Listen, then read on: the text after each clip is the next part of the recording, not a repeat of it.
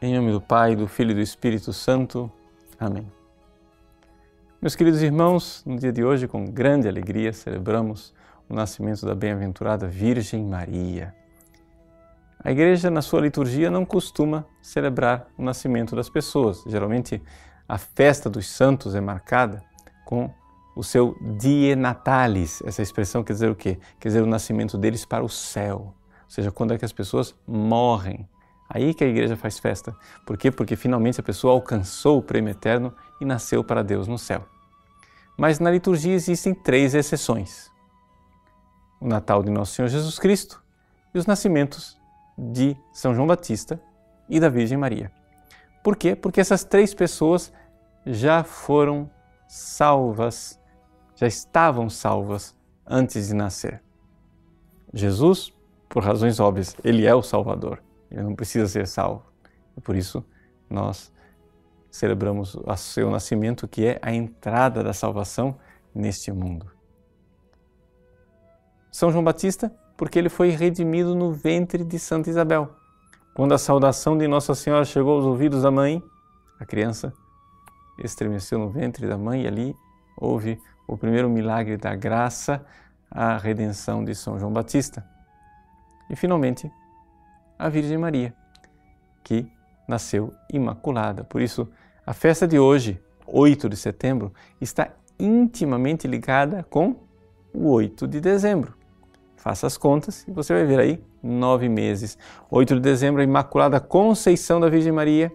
Nove meses depois, o seu nascimento bendito, com o qual o mundo inteiro se alegra. Por isso, nós celebramos hoje o nascimento da Imaculada, em que ela veio ao mundo. Só de nós vermos isso, já aprendemos aqui uma grande coisa. Seria importante que nós soubéssemos celebrar o nosso nascimento da graça.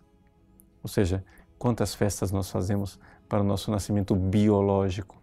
Mas a liturgia da igreja nos ensina no Exultet, o precônio pascal que é cantado na vigília pascal, de nada adiantaria termos nascido se não tivéssemos sido redimidos.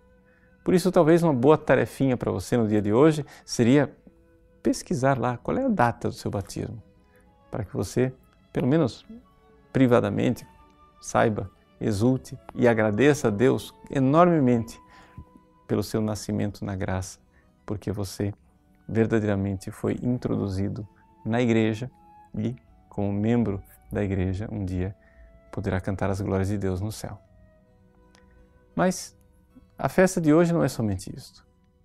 O nascimento da Virgem Maria é o nascimento desta criatura que verdadeiramente, por eleição divina, por gratuidade de Deus, é a maior de todas as criaturas, agraciada plenamente desde o começo. A quantidade de graça ou seja, do amor de Deus derramado na Virgem Maria, né, que foi dado a ela no momento da sua concepção, é maior do que a de qualquer outra criatura, e dizem alguns teólogos até maior do que todas as criaturas juntas. Isso quer dizer na prática é o seguinte: que no ventre de Santana, a Virgem Maria, no dia da sua concepção, ela recebeu mais graça do que todos os anjos e todos os santos jamais receberiam. Quer dizer que a graça inicial de Nossa Senhora já é extraordinária. Que beleza o nascimento desta mulher. Que alegria para nós. Que alegria para nós que Deus nos tenha dado uma mãe tão boa assim. Que Ele tenha caprichado dando uma mãe maravilhosa ao seu filho Jesus e que Ele tenha nos dado de presente esta mãe. O nascimento dela enche o universo de alegria. Os anjos exultam, admirados de ver tanto amor no coração de uma humilde mulher. Que alegria para nós sabermos o quanto ela, nascendo, está destinada a amar a Deus e, através desse seu amor a Deus, nos amar também. Sintamos-nos agraciados e felizes com o nascimento de nossa mãe. Deus abençoe você.